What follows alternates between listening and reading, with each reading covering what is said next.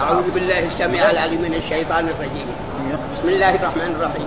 يا أيها الذين آمنوا إن تطيعوا الذين كفروا يردوكم بعد إيمانكم كافرين على أعقابكم. إن تطيعوا الذين كفروا يردوكم على أعقابكم فتنقلبوا خاسرين. بل الله مولاكم وهو خير الناصرين.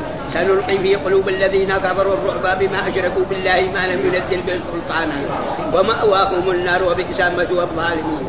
ولقد صدقكم الله وعده إذ تحسونهم بإذنه حتى إذا فشلتم وتنازعتم في الأمر وعصيتم من بعد ما أراكم ما تحبون منكم من يريد الدنيا ومنكم من يريد الآخرة ثم صرفكم عنهم ليبتليكم ولقد عفا عنكم والله ذو فضل على المؤمنين. إذ تصعدون ولا تلوون على أحد والرسول يدعوكم فيه أخراكم فأثابكم غما بغم لكي لا تحزنوا على ما فاتكم ولا ما أصابكم والله خبير بما تعملون. صدق الله. ثم أنزل عليكم من بعد الغم أمنة نعاسا. يكفي بس هذه آية طويلة من الشرح الغرب. أعوذ بالله من الشيطان الرجيم. بسم الله الرحمن الرحيم. يقول الله تعالى وهو أصدق القائلين يا أيها الذين آمنوا إن تطيعوا الذين كفروا يردوكم على أعقابكم فتنقلبوا خاسرين بل الله مولاكم وهو خير الناصرين. سنلقي في قلوب الذين كفروا الرعب بما أشركوا بالله ما لم ينزل به سلطانا ومأواهم النار وبئس مثوى الظالمين. ولقد صدقكم الله وعده استحدثونهم بإذنه حتى إذا فشلتم وتنازعتم في الأمر وعصيتم بعد ما أراكم ما تحبون منكم من يريد الدنيا ومنكم من يريد الآخرة ثم صرفكم عنه ليبتليكم ولقد عفا عنكم الله ذو فضل على المؤمنين. إذ تصعدون ولا تلوون على أحد والرسول يدعوكم في أخراكم فأثابكم غما بغم لكي لا تحزنوا على ما فاتكم ولا ما أصابكم والله خبير بما تعملون. يقول هذه الآيات في سياق غزوة أحد. هذه الآيات تقريبا أكثر من 60 آية من قول الله تعالى وإذ غدوت من أهلك تبوئ المؤمنين مقاعد للقتال والله سميع عليم من هذه الآية إلى 60 آية أو زيادة عن 60 آية تقريبا في غزوة. ومن ذلك ما قرأناه قبل ذلك من هذه الآيات يعني في غزوة أحد وما محمد إلا رسول قد خلت من قبله الرسل أفإن مات أو قتل انقلبتم على عقابكم ومن ينقلب على عقبيه فلن يضر الله شيئا وسيجزي الله الشاكرين. وما كان نفس أن تموت إلا بإذن الله كتابا مؤجلا ومن يريد ثواب الدنيا نؤته منها ومن يريد ثواب الآخرة نؤته وسنجزي الشاكرين. ثم قال في هذه الآيات يا أيها الذين آمنوا إن تطيعوا الذين كفروا يردوكم على عقابكم. ومعنى هذه الآية يحذر الله تعالى عباده المؤمنين من طاعة الكافرين والمنافقين. يعني يجب المؤمن لا يطيع الكافر فيما يأمر به لأن الكافر عدو له. وإيش سبب هذا؟ أن لما حصل بعض الهزيمة نحن نقول يعني في غزوة أحد قال بعض المنافقين وبعض المشركين يعني إذا قتل محمد خلاص ترجعوا إلى دينكم الأولاني ترجعوا إلى اليهودية وإلى النصرانية وإلى الوثنية. فأنزل الله تعالى هذه الآية يا أيها الذين آمنوا إن تطيعوا الذين كفروا يردوكم على أعقابكم يردوكم إلى الكفر وإلى الشرك وإلى الوثنية وإلى اليهودية وإلى النصرانية. إياكم أن تسمعوا كلامهم وتقبلوا كلامهم. فهذا تحذير من رب الله سبحانه وتعالى للمؤمنين أن يطيعوا الكفار أو يسمعوا كلامهم أو ينقلبوا لآله. قال يردوكم على أعقابكم فتنقلبوا خاسرين فتنقلبوا في الدنيا خاسرين وفي الآخرة خاسرين. في الدنيا بالكفر وبالشرك ثم إذا قاتلكم الكفار المسلمون وأخذوكم يأسرونكم ويذلكم تصيروا عبيدا لهم وفي الآخرة في النار. هذا معنى الخسارة خسارة في الدنيا والآخرة. يعني إن تطيعوا هؤلاء الكفار وهؤلاء المنافقين وتقبلوا كلامهم فبعد ذلك فتنقلبوا خاسرين. في الدنيا بالذل يذلكم المسلمون وإذا أسروكم أذلوكم أو قتلوكم وفي الآخرة من الخاسرين تخلدون في النار. فهذا معناه تقريبا الآية. ثم قال يأمرهم عليه يحثهم بل الله مولاكم عليكم أن تتوكلوا على الله هو مولاكم ونصيركم فهذا الذي ينفعكم. أما تطيعوا الكفار فهذا تحذير من الرب سبحانه وتعالى. ولأجل ذلك إنه يقول يحذر تعالى عباده المؤمنين عن طاعة الكافرين والمنافقين فإن طاعتهم تورث الردى في الدنيا والآخرة. ولهذا قال تعالى إن تطيعوا الذين كفروا يردوكم على أعقابكم فتنقلبوا خاسرين. ثم أمرهم بطاعته وموالاته والاستعانة به والتوكل عليه فقال تعالى بل الله مولاكم وهو خير الناصرين ثم بشرهم. فهذا يجب على المؤمن أن يكون دائما هكذا يا أيها الذين آمنوا تطيعوا الذين كفروا يردوكم على أعقابكم فتنقلبوا خاسرين بل الله مولاكم وهو خير. ثم بعد ذلك بشرت سنلقي في قلوب الذين كفروا الرعب بما أشركوا بالله، سنلقي في قلوب الذين كفروا الرعب بما أشركوا بالله ما لم ينزل به سلطان. يعني الله وعد المؤمنين أن الله سيلقي في قلوب الذين، يعني في غزوة أحد وفي غزوة بدر وفي جميع الغزوات، لأن الرسول فضل على الأنبياء ب5 أشياء، فضل على جميع الأنبياء ب5 خصال، منها أني نصرت بالرعب مسيرة شهر. ينصر الرسول بالرعب مسيرة، سمعوا ناس من الكافرين أنه يريد يغزوهم قبل لا يوصلهم بشهر يدخلوا، خلوا إذا وصلهم عدد خلاص يصير معنوياتهم تسقط مرة واحدة. هذه من خصائص. وجعلت لي الأرض مسجدا وطهورا فأيما رجل من أمتي أدركته الصلاة فليصلي، وأحلت لي الغنائم ولم تحل لأحد قبلهم، نعم، وبعثت إلى الناس كافة، نعم، يعني إلى الإنس والجن وإلى الأحمر والأبيض، وأعطيت الشفاعة. فهذه يعني تقريبا فهذا من خصائصه أن النصر بالرعب مسيرة شهر. فالله قال سنلقي في قلوب الذين كفروا الرعب. ليش؟ فلاش قال بما أشركوا بالله، بسبب الباء هنا سببية، بما أشركوا بالله بما جعلوا لهم إيه من الأوثان ومن الآلهة التي يعبدونها من اللات والعزى ومناة الثالثة ومن وغير ذلك، حتى لو كان أنبياء أو رسل فلا يجوز العبادة، لا تصرف إلا لله، فإذا صرفت للصنم شرك، إذا صرفت للنبي وللرسول كذلك شرك، كما قال الله تعالى ولا يأمركم أن تتخذوا الملائكة والنبيين أربابا أيأمركم بالكفر بعد إذ أنتم مسلمون.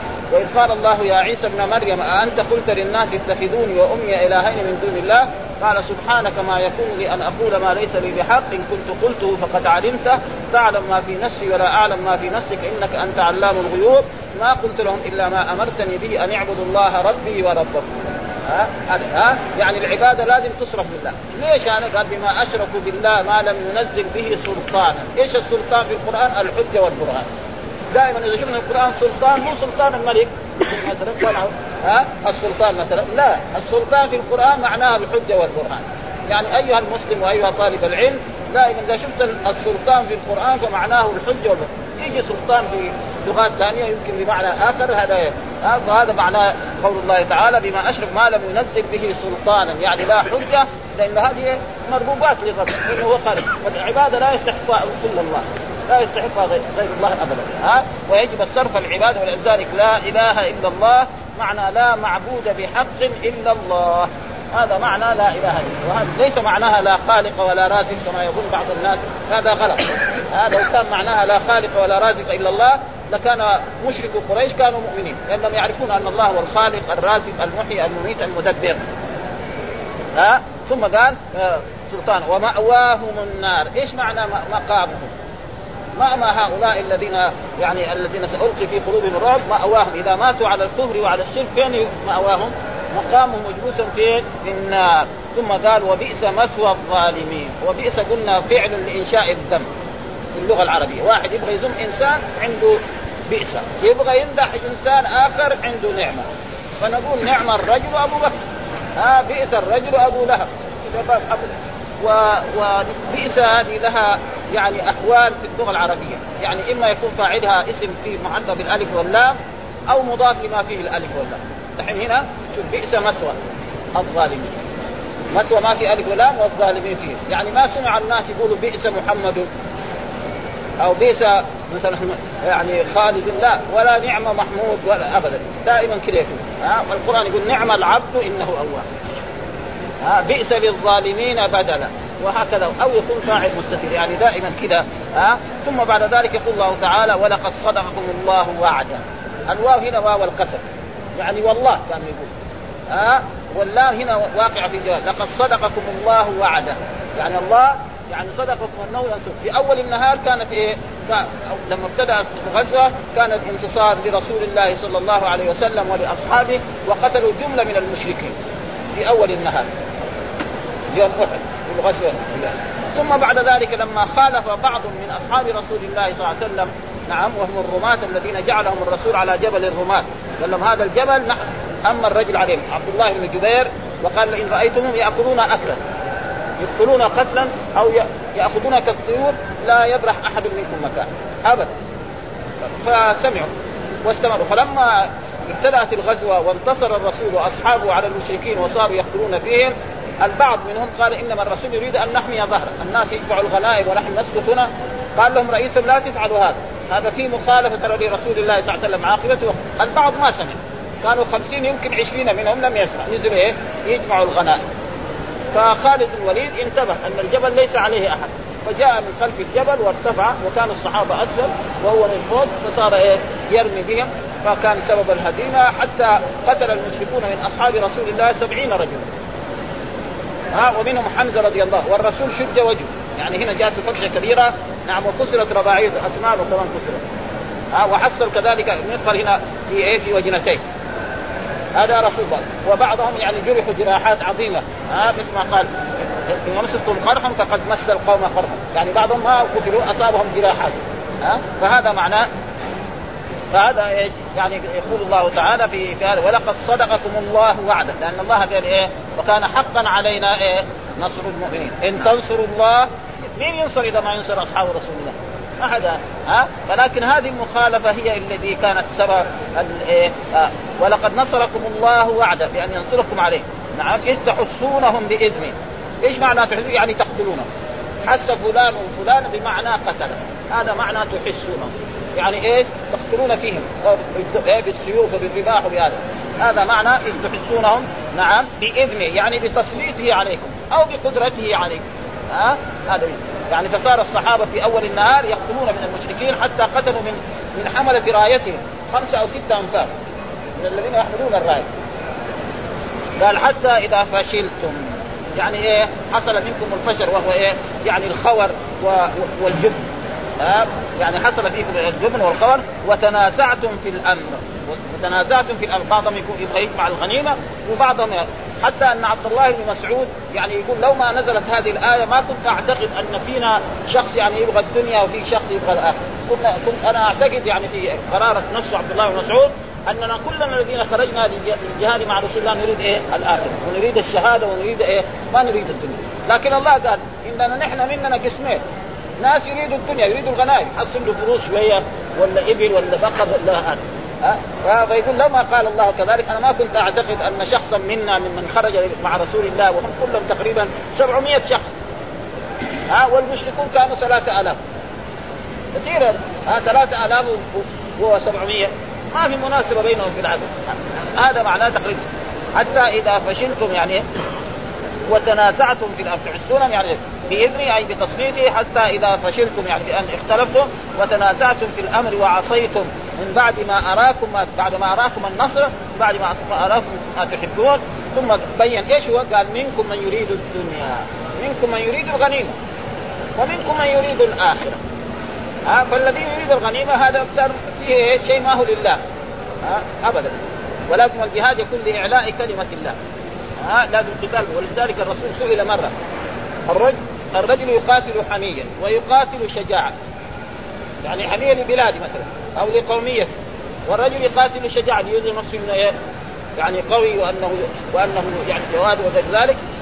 قال الرسول من قاتل لتكون كلمة الله هي العليا، الذي قاتل حمية والذي قاتل شجاعة هذا في سبيل إبليس، هذا قاتل لتكون لا إله إلا الله محمد رسول الله هي العليا، هذا هو في سبيل، وسوى ذلك لا يسمى في سبيل الله.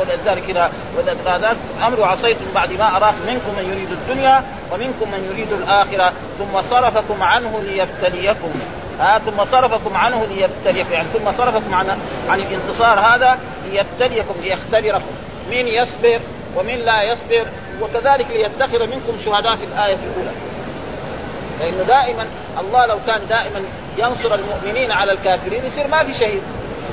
وفي مرة من المرات ربنا يسلط الكفار على المشركين، يسلط الكفار على المؤمنين فيقتل شخصا أو شخصين أو 10، كما قتل في هذه المرة 70، عشان فين؟ ينالوا الشهادة.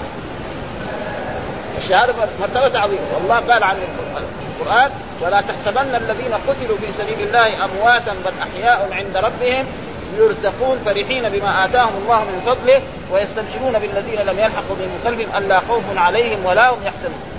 ثم قال ولقد عفا عنكم، يعني هذه الغلطة ربنا عفا عنكم، سامحكم، يعني كان لازم ما تفروا منه في الجهاد وتفروا، حتى أنهم تركوا رسول الله ما بقي معه إلا جماعة قليلة، يعني يمكن 12 نفر أو 14 نفر، الباقي كلهم صاروا يطلعوا في الجو. ها فهنا في قوله ولقد عفا عنه، حتى كان من جملة الصحابة الكبار يعني حصل منهم ذلك ولا عجز الذي ايه ولقد عفا. وربنا إذا عفا عن الإنسان لا يلام خلاص ها. ولذلك بعض الناس قالوا إن عثمان بن عفان وبعض الصحابة هذا قد فروا، فعبد الله بن عباس قالوا الله قال ولقد عفا عنه، والله إذا عفا عن الإنسان يلام الجواب لا ما عليه ولا. ثم بعد ذلك يقول الله تعالى ولقد عفا عنكم والله ذو فضل على المؤمنين، والله ذو فضل يعني صاحب فضل على المؤمنين بفضله أنه نصركم في أول النهار وأيدكم بنصره، ثم بعد ذلك لما حصل منكم بعض المخالفة وهذا حصل منكم ثم ذلك إذ تصعدون. إيش معنى تصعدون؟ تجروا فارين من إيه إلى الجبل وبعضهم يمكن رجع إلى المدينة، يعني البعض منهم يمكن رجع إلى المدينة ترك الغزو هناك وجاء راجع إلى المدينة استصعد ولا تلوون يعني ولا يلتفت وراه جاء شارك خلاص من الهزيمة. لما رأى القتل في أصحاب رسول الله صلى الله عليه وسلم وهو رجل يعني فيه شيء من الضعف صار ولا تلوون معنى لا يلتفت واحد ينادي من وراء ما وسوى جاد على قدام. أما استصعدون معنى تمرون على الجبال، معلوم الناس في جبال احد شفنا في جبل الرماد وفي جبل احد وحول الجبال وفي كذلك على جهه المدينه برضه في حراري فلذلك قال تصعدون ولا تلوون على احد يعني. والرسول كان يقول الي عباد الله الي عباد الله الي عباد الله، الرسول يناديهم وهم فارون وهم فارون ولا تلوون على احد والرسول يدعوكم، والرسول المراد به الرسول محمد صلى الله عليه وسلم يدعوكم في اخراكم يعني في مؤخر يعني هم فارين كده ويسمعوا صوت الرسول الي عباد الله الي عباد الله ما يلتفت. فكانت وهذه يعني كانت يعني زي ما يقول غلطه، والرسول يدعوكم في اخراكم ثم قال فاثابكم غما بغم لكي لا تحزنوا على ما فاتكم، اصابكم غما بغم يعني اصابكم حزن على حزن. الحزن الأول أن البعض منكم قتل، الحزن الثاني أن البعض منكم ما حصل الغنائم، يصير غم على غم بهذا السبب على ما فات فأتابكم غما بغم لكي لا تحزنوا على ما فاتكم ولا ما أصابكم، يعني حصل لهم حزن بسبب ما أصابهم من الهزيمة وبسبب ما قتل منهم بعض أقارب، لأن الذين قتلوا من الأنصار كانوا أكثر يعني المهاجرون قليلين إذا قتلوا أكثرهم من الأنصار يعني 70 هذول يمكن يعني فوق 60 كلهم من الأنصار. ولا ما أصابكم والله خبير بما تعملون، والله خبير بما تعملون. فلأجل ذلك وهذا كل ابتلاء من الرب سبحانه وتعالى، الله يبتلي المؤمن نعم، وواجب عليه إذا أنعم عليه أن يشكر هذا، وإذا أصاب بضر أن نعم يعني يشكر ذلك ويقدر ويصبر على ما أصابه، مثل ما قال الذين إذا أصابتهم مصيبة قالوا إنا لله وإنا. وهذا فيه يعني في فضل كبير جدا على أصحاب رسول الله صلى الله عليه وسلم، لأن بعضهم نال الشهادة وبعضهم حصل له، وحتى الرسول أصيب في هذه ما لرفع درجات الرسول صلى الله عليه وسلم حتى يكون درجاته الرسول نفسه يعني شيء يعني حتى أنه كان الدم يسيل منه سيلان عظيم جدا. فكانت يعني فاطمة بنت رسول الله صلى الله عليه وسلم وعلي بن أبي طالب كانت تغسل الدم، جابت ترسي ماء وكانوا يغسلون الدم فكان الدم لا يخرج نعم. ففاطمة رضي الله تعالى عنها رأت إنه في حصير، الحصير معنى الخشب قديم هذا حرقته بالنار وحطت على محارب الدم فوقف الدم ما في ميكروسكوب وما في طب ذاك الوقت فوقف الدم. هذا رسول الله صلى الله عليه وسلم أصيب بهذا. وهذه يعني كما أن الله أصابهم هناك في بدر بأن قتل المؤمنون 70 من قريش وأسروا 70، وهنا يعني حصل هذا. ولذلك نفس الآيات هذه بعدها يقول أولما أصابتكم مصيبة قد أصبتم مثلها قلتم أن هذا قل هو من عند أنفسكم بسبب معصيتكم لرسول الله صلى الله عليه وسلم. والذين عصوا هذول كم نفر يعني ما يجوا 30 نفر يعني 20 نفر هذول إلا قال لما الرسول وقف هنا لا يوجد ما يغير خلاص، حتى ومعلوم أن الرسول له يعني حكم آخر فقال لهم هنا وقل لازم، وقال لهم الرسول يعني لو رأيتم يأكلون أكلا لا حد يبرح أكلا، فهم خالف بهذا السبب. ولذلك نحن إذا أردنا أن نقاتل الكفار أو نقاتل المشركين أو الوثنيين لازم أول نطيع الله ونطيع رسوله. من مين؟ مثلا من الملك حقنا أو رئيس الجمهورية والقوات والضباط وجميع والخدم الذي يخدم كلهم يكون يطيعه، يعني إذا جاء وقت الصلاة يصلوا كلهم، وقت مثلا اي امر من اوامر الله اذا سمع المؤذن كلهم يروح للمسجد او في مكان يصلي لما يكونوا في المعركه ولا يستعمل الاشياء المحرمه، لا زنا ولا سرقه ولا شرب الخمر ولا. نحن سمعنا لما حصل قتال بين اسرائيل وبين المسلمين يقولوا الضباط الكبار ان يعني ان الضباط لازم ما يستعملوا المشروبات الروحيه في المعركه، يعني وقت المعركه لا يشرب لا كاسه ولا كاستين من الخمر، لكن اذا راح للسكنه شرب له كاسه او كاستين او اقل او اكثر، بعدين اذا هذا ولا كمان حشش كمان يصير اشد واشد، بعدين تصير الهزيمه، ولذلك صارت الهزيمه المنكره ابدا. سمعنا زي ما دحين ما شاء الله هذه الايام العراق يقول ان ان طائرات يعني اسرائيليه يعني ذهبت الى السعوديه لتعين السعوديه، فالدوله كذبت هذا. نحن ما في بيننا وبينهم صله، لازم لما يصيروا اول يصير نتفق معهم بعدين يصيروا، وعشان ايه؟ لانه مهزومين دحين، ودائما المهزوم كده يعني. فلأجل ذلك يجب على المسلمين يعني اول يتبعوا الله ويتبعوا رسوله ويطيعون، فاذا طاعون خلاص واعدوا لهم ما استطاعوا من اسلحه فان الله ينصر. ولذلك الله قال اولما اصابتكم مصيبه قد اصبتم مثلها قلتم ان هذا، قل هو من عند انفسكم ان الله على كل شيء قدير. ثم قال بعض الايات تاتي بعد ما اصابكم يوم التقى الجمعان ايه؟ فباذن الله وليعلم الذين امنوا وليعلم المنافق، عشان يشيل من المنافق. ولذلك في غزوه احد ظهر بعض المنافقين، اول ما كانوا ما حد يدري عنهم، ولكن اليوم لما انفروا وقالوا لو نعلم قتالا لاتبعناكم، يعني احنا ما في قدرة نروح صعب.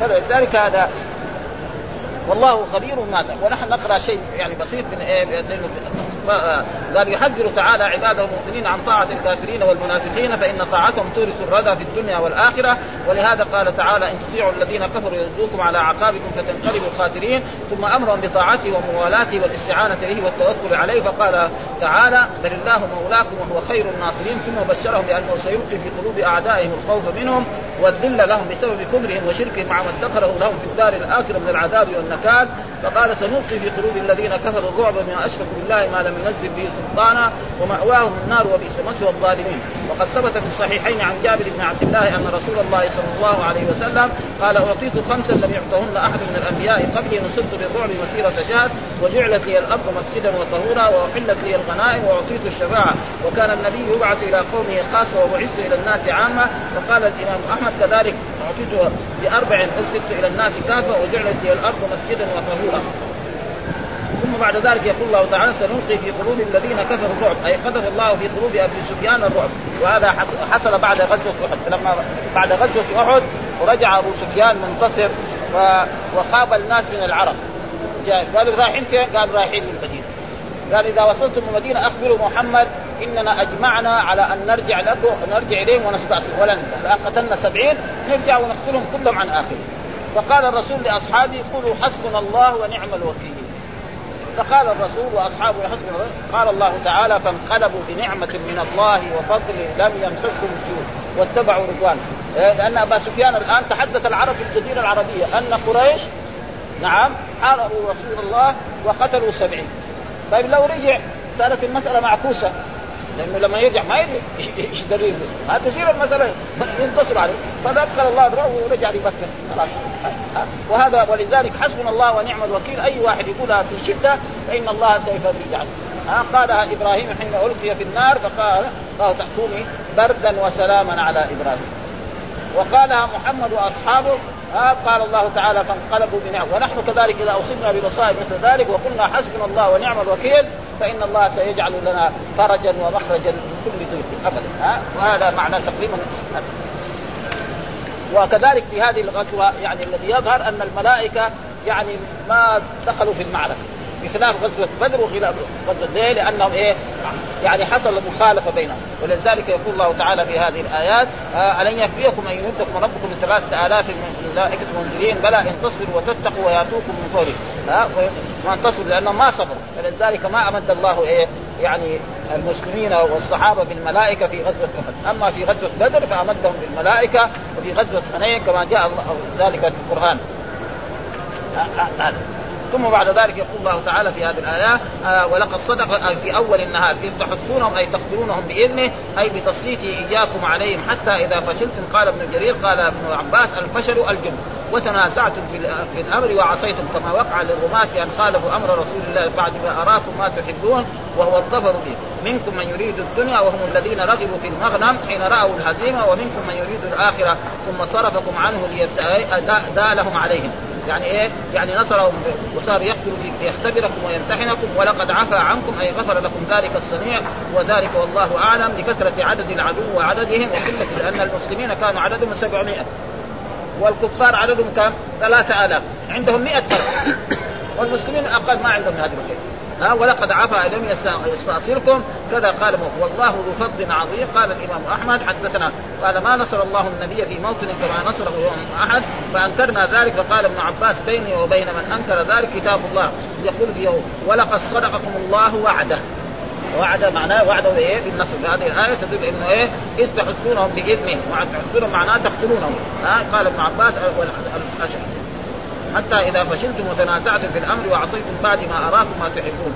وقال الرسول إن رأيتمونا نغنم فلا تشركون فلما غنم النبي صلى الله عليه وسلم وأناخوا عسكر المشركين أكب الرماة جميعا في المعسكر ينهبون والتقت صفوف أصحاب رسول الله صلى الله عليه وسلم فيما هكذا وشبك بين يديه وانتشفوا فلما أخل الرماة تلك الخلة التي كانوا فيها دخلت الخيل من ذلك الموضع على أصحاب رسول الله صلى الله عليه وسلم يضرب بعضهم بعضا والتبسوا وقتل من المسلمين ناس كثير وقد كان النصر لرسول الله صلى الله عليه وسلم أول النهار حتى قتل من أصحاب لواء المشركين 7 أو 9 الذي كان يمسك اللواء فإذا كان من غيرهم يكون إيه من باب أولى وأحرى عن إيه نحو جولة الجبل ولم يبلوا حيث يقول الناس الغار إنما كانت تحت المهراس وصاح الشيطان قتل محمد فلم يشكوا به أنه حق فلازمنا كذلك ما نشك أنه حق حتى طلع رسول الله صلى الله عليه وسلم بين السعدين نعرفه بكتفيه إذا مشى قال ففرحنا حتى كأنه لم يصبنا ما أصاب لأن الشيطان أذاع من قتل فإذا قتل محمد فلذلك الله قال لو قتل محمد لازم أن تبقوا على ما كنتم عليه كما قال الله تعالى وما محمد إلا رسول قد خلت من قبله الرسل أفإن مات أو قتل انقلبتم على عقابكم ومن ينقلب على عقبيه فلن يضر الله شيئا وسيجزي الله الشاكر وما كان لنفس أن تموت إلا بإذن الله كتابا مؤجلا ومن يريد ثواب الدنيا نؤته منها ومن يريد ثواب الآخرة نؤته منها وسنجزي الشاكرين. وقال وكأي من نبي قاتل معه ربيون كثير فما وهنوا لما أصابهم في سبيل الله وما ضعفوا وما استكانوا والله يحب الصابرين. وهذا تقريبا القرآن يعني حث الصحابة على القتال ولو كان قتل الرسول والرسول ليس أول من قتل بل هو قتله وأصيبوا الرعالة ولكن ثم هنا ذكر الرب سبحانه وتعالى منكم من يريد الدنيا ومنكم من يريد الآخرة ثم صرفكم عنه ليبتليكم ويقول هنا في هذه الآيات قال قتل رسول الله قال فما تصنعون بالحياة يعني هذا حصل انتهى أنس بن نضر عما أنس بن مالك إلى عمر بن الخطاب وطلحة بن عبيد الله في رجال من المهاجرين والأنصار قد ألقوا ما بأيديهم فقال ما يخليكم فقالوا قتل رسول قال فما تصنعون بالحياة بعده قوموا فموتوا على ما مات عليه ثم استقبل القوم فقاتل حتى قتل رضي الله تعالى عنه. وكذلك عن أنس بن مالك أن عمه يعني أنس بن النضر غاب عن بدر فقال غبت في أول قتال النبي صلى الله عليه وسلم ولئن أشهدني الله مع رسول الله صلى الله عليه وسلم لا يرين الله ما أجد فلقي يوم أحد فهزم الناس فقال اللهم إني أعتذر إليك مما صنع هؤلاء يعني المسلمين وأبرأ إليك مما جاء به المشركين فتقدم حسين فلقي سعد بن معاذ فقال يا أين يا سعد من أي ريح الجنة دون أحد فقتل فما عرف حتى عرفته أخته بشامة أو ببنيانه يعني قتل وقطع أوصال ما عرفه إلا إيه أخته معلومة الإنسان الأخت ولا هذا يعرف مثلا يكون في علامة في جسمه في بطنه في أي مكان تعرف بهذا وإلا يعني ثم قال استصعدون يعني صرفكم عنهم استصعدون أي الجبل أي في الجبل هاربين من أعدائكم. وقرأ الحسن واستصعدون أي الجبل ولا تلوون وأنتم لا تلوون على أحد من الدهش والخوف والرعب والرسول يدعوكم في أخراكم أي هو وقد خلفتموه وراء ظهوركم يدعوكم إلى ترك الفرار من الأعداء وإلى الرجعة والعودة والكرة. قال السبكي لما اشتد المشركون على المسلمين فهزموهم دخل بعضهم المدينة إلى المدينة بعضهم إلى الجبل فوق الصخر فقاموا عليه، فجعل رسول الله صلى الله عليه وسلم يدعو الناس إلي عباد الله إلي عباد الله، فذكرهم الله صعودهم إلى الجبل، ثم ذكر دعاء النبي صلى الله عليه وسلم إياهم فقال إذ تصعدون ولا تلوون على أحد والرسول يدعوكم في أخراكم، وكذا قال ابن عباس وقتادة والربيع بن زيد إلى غير ذلك. وطول يعني في الشرح باقي ثم هنا. وكذلك الشيطان صاح أن الرسول قتل، وهذا كان سبب يعني في بعض الهزيمة التي حصلت على المؤمنين. وهنا كذلك قال ذاك يوم كان لطلحة ثم نشأ يحدث قال كنت أول من فاء يوم أحد فرأيت رجلا يقاتل مع رسول الله صلى الله عليه وسلم دونه وأراه قال حمية، فقلت كن طلحة حيث فاتني ما فاتني، فقلت يكون رجلا من قومي أحب إلي وبيني وبين المشركين رجل لا أعرفه وأنا أقرب إلى رسول الله صلى الله عليه وسلم وهو يخطف المشي خطفا لا أعرف إذا هو أبو عبيدة بن الجراح، فانتهيت إلى رسول الله صلى الله عليه وسلم وقد كسرت رباعيته وشد في وجهه نعم وقد دخل في وجنته حلقتان من حلق المغفر، فقال رسول عليكم صاحبه ما يريد طلحة وقد نزف فلم ننتبه إليه، وذهبت لأنزع ذلك من وجهه، فقال أبو عبيدة أقسمت عليك بحقي لما تركتني، يعني إيه ما ينزع بيد ينزع بفمه، الفم إيه يكون أخف، أما لما ينزع مثلا شيء حصل هنا يكون أشد، ولذلك كان أصحاب رسول الله وهذا كان اختبارا لهم. قال فأثابكم غما بغم فجزاكم غما على غم كما تقول العرب نزلت بيني ببني فلان، نزلت ببني فلان ونزلت على بني فلان، كله بمعنى واحد، نزلت ببني فلان ونزلت على بني فلان المعنى واحد، هذا معنى في القرآن. فأثابكم غم ولا أصلبنكم في جذوع النخل، يعني أصلبنكم إيه على جذوع هنا نتيجة معنى عن. والثاني حين عداهم المشركون فقال النبي صلى الله عليه وسلم اللهم ليس لهم أن يعلونا، وعن عبد الرحمن بن عوف الغم الأول بسبب الهزيمة. والثاني حين قيل قتل محمد صلى الله عليه وسلم وكان ذلك عندهم أشد وأعظم من الهزيمة، رواه مسلم. فأثابكم غما بغم أي كربا على كرب، قتل من إخوانكم وعلى عدوكم عليكم، ووقع في أنفسهم من قول قتل نبيكم فكان ذلك متتابعا عليكم غما بغم. وقال الغم الأول سماع قتل محمد، والثاني ما أصابه، ثم بعد ذلك ولا ما أصابكم من الجراح بالقتل قاله ابن عباس وعبد الرحمن بن عوف والحسن وقتادة والسدي. والله قدير بما تعملون سبحانه وبحمده لا إله إلا هو جل جلاله، يعني هو الله. وهذا يعني فيه اختبار، وإن المؤمن دائما فإذا كان أصحاب رسول الله يحصل ذلك فنحن كذلك إذا اختبرنا في أشياء لابد أن نصبر وأن نسترجع، فإن دائما النصر للمؤمنين، ولذلك بعد ذلك توالى النصر لرسول الله صلى الله عليه وسلم ولأصحابه حتى ما مضت بعد 6 سنوات الرسول يدخل إلى مكة بعد ما خرج هو من مكة يعني سرا، خرج الرسول من مكة سرا يدخل إلى مكة ويفتحها ويقول لهم ما ظنكم أني فاعل بكم، يعني إيش تظنوا أني أفعل بكم يا قريش؟ قال أخ كريم وابن أخي، مع أنه أهل مكة كان يستحق لو قتل الرسول جميع الرجال كان أخذوا استحقاقهم، لكن الرسول عفا عنهم وسامحهم، وهذا من كرم رسول الله صلى الله عليه وسلم ومن جوده ومن إحسانه، وإلا لو قتل جميع الرجال الذي قتل من دخل مكة وسلب كذلك نساءهم وأولادهم كلهم جعلهم عبيد كان أخذ استحقاق، لكن الرسول عفا عنهم صلوات الله وسلامه عليه، لأنه يعني قال لهم أخ كريم، قالوا أخ كريم وابن أخ كريم، قال اذهبوا فأنتم الطلقاء. والحمد لله رب العالمين، وصلى الله وسلم على نبينا محمد وعلى آله وصحبه وسلم.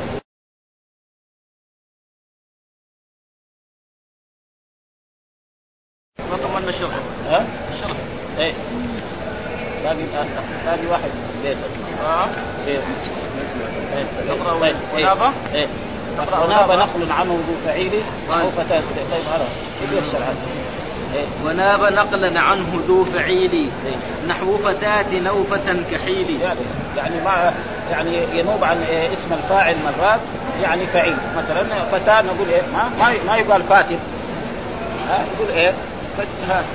وكحيل مثلا كحيل كحل فلان يقول كحيل فعيل، يعني يجي مرات اسم الفاعل بمعنى فعيل، يجي مرات اسم الفاعل بمعنى فعيل، هذا معناه يعني مثلا يقول امرأة جريح ما يقول امرأة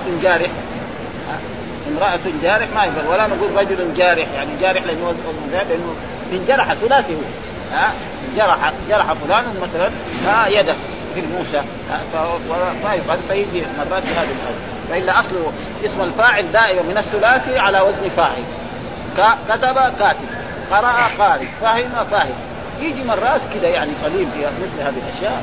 أيوة. ينوب فعيل عن مفعول بالدلالة على معناه، نحو مررت برجل جريح وامرأة جريح كذلك، وامرأة جريحة، وهذه أشياء يعني يستوي فيها المذكر والمؤنث في اللغة العربية، يستوي فيها المذكر رجل جريح وامرأة جريح ورجلان جريح ورجال جريح، ما يصير جريحون، ما يقال وامرأة جريح وفتاة كحيل وامرأة قتيل ورجل قتيل لأنه مررت نعم.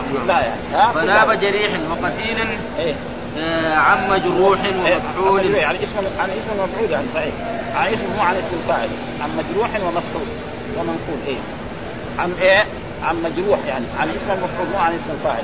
نعم.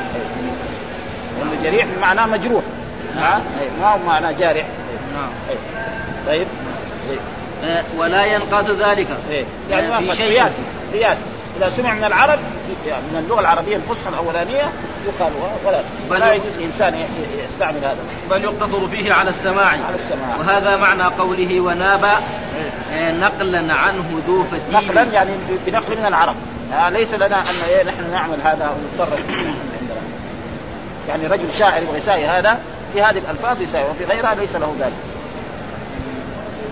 هنا الشطر الثاني من البيت نحو فتاة نوبة كحيل، مو هذا يعني فتاة فتاة يعني مفعولة، أصله كان فتاة يعني اسم مفعول، أصله كان نقول مفعول، لكن هنا جاء فتاة نقول كحيل أو فتى كحيل، لأنه اسم مفعول، يعني اسم مفعول على وزن مفعول، يعني كحيل معناه فتاة مفعولة العين كده أصله كان، لكن ما جاء في العرب، فليس لنا أن نقول نحن فتاة مفعول، لازم نقول فتاة كحيل. الكلام فقط في كحيل يعني كحيل. لا في فتاة لا كل الاثنين، يعني سواء كان فتاة أو فتى كله يعني اسم مفعول يكون على وزن فعيل، ما يكون على وزن مفعول. نعم. يعني ما نقول فتى كحيل مكحول، نعم، ولا نقول مثلا فتاة مكحول. ويزعم ابن المصنف بل وزعم ابن المصنف أن نيابة فعيل عن مفعول كثيرة وليست مقيسة بالإجماع، وفي دعواه الإجماع على ذلك نظر، يعني كلام ما قال والده هو الصحيح، على ذلك نظر، فقد قال والده بالتسهيل في باب اسم الفاعل عند ذكره نيابة فعيل عن مفعول وليس مقيسا، خلافا لبعضهم. وقال في شرحه وزعم بعضهم أنه مقيس في كل فعل ليس له فعيل، بمعنى فاعل كجريح، فإنه فإن كان للفعل فعيل بمعنى فاعل لم ينب قياسا كعليم، لأن عليم بمعنى عالم كعليم. وقال في باب التذكير والتأنيث وصوغة فعيل بمعنى مفعول عن كثرة، وصوغ فعيل نعم، وصوغ فعيل بمعنى مفعول على كثرته غير مقيس في الشعر وفي الآن موجود، يعني كثير هذا غير مقيس، فجزم بأصح القولين كما جزم به هنا، وهذا لا يقتضي نفي الخلاف، الخلاف موجود، لكن الصحيح انه لا يستعمل الا سماعا، فكل ما كان على وزن مفعول يعني اسم مفعول يكون على وزن مفعول، اذا كان من غير الثلاث يكون وزن مضارع، و يعني نحط مين في اوله ونفتح ما قبل اخره، فمثلا ينكسر نقول منكسر، مجتمع، مستخرج يستخرج نقول مستخرج اسم الفاعل، اسم المفعول مستخرج كده، وهذا يجي قليلا. طيب. وهذا لا يقتضي نفي الخلاف. وقد يعتذر عن ابن المصنف بأنه ادعى الإجماع على أن فعيلا لا ينوب عن مفعول، يعني نيابته مطلقا نيابة مطلقا من كل فعل، أي من كل فعل وهو كثير، وهو كذلك. نعم، كل فعل وهو كذلك. في فعل عندك كثيرا نيابة مطلقة من كل فعل، يعني مو من كل فعل بس الأفعال خاصة. نعم، يعني كثير وقد. نعم، وهو كذلك بناء على ما ذكره والده في شرح التسهيل من أن القائل بقياسه يخصه بالفعل الذي ليس له فعيل، بمعنى فاعل، بشرط يكون ما له اسم فاعل بمعنى فاعل، فهو يجي على أولى. نعم. طيب. ونبه المصنف بقوله نحو فتاة نوفة كحيل، على أن فعيلا بمعنى مفعول يستوي فيه المذكر والمؤنث، وسيأتي هذه المسألة يعني مبنية في باب التأنيث. يقول مثلا فلان جريح والرجلان جريح والرجال جريح ورجل صبور وامرأة صبور، ما يقال. وكذلك زي عجوز ما يقال للمرأة عجوزة في اللغة العربية، ما العجوز والقرآن. نعم. وزعم المصنف في التسهيل أن فعيلا ينوب عن مفعول في الدلالة على معناه، لأنه لا في العمل. نعم. فعلى هذا لا تقول مررت برجل جريح عبده، يكون مرفوع مثلا جريح عبده، يعني كان لو كان يعني في العمل لو كان جريح عبده ما يصح، نقول جريح عبده لا، يعني أو ما يصح، بس نقول مررت برجل جريح. جريح عبده ما يجوز نقول عبده، لأنه جريح معنى اسم مفعول يرفع نائب الفاعل. قلت إذا كان يعني ما يعمل، يعني يصاغ منه لكن ما يعمل. نعم. هو نفى مررت برجل جريح، يعني مجروح يعني عبده، لأنه نائب عشان يكون فاعل مثلا، لا ما يكون، عشان يكون عبده فاعل نائب فاعل ما يجوز، لا نائب فاعل ما يجوز، لأنه اسم مفعول ما يرفع الفاعل، يرفع نائب الفاعل. زي ضربة فترفع عبده بجريح، وقد صرح غيره بجواز هذه المسألة. يقول غير سمح. بعدين الباب إيش؟ صرد المشكلة. الحمد لله رب العالمين.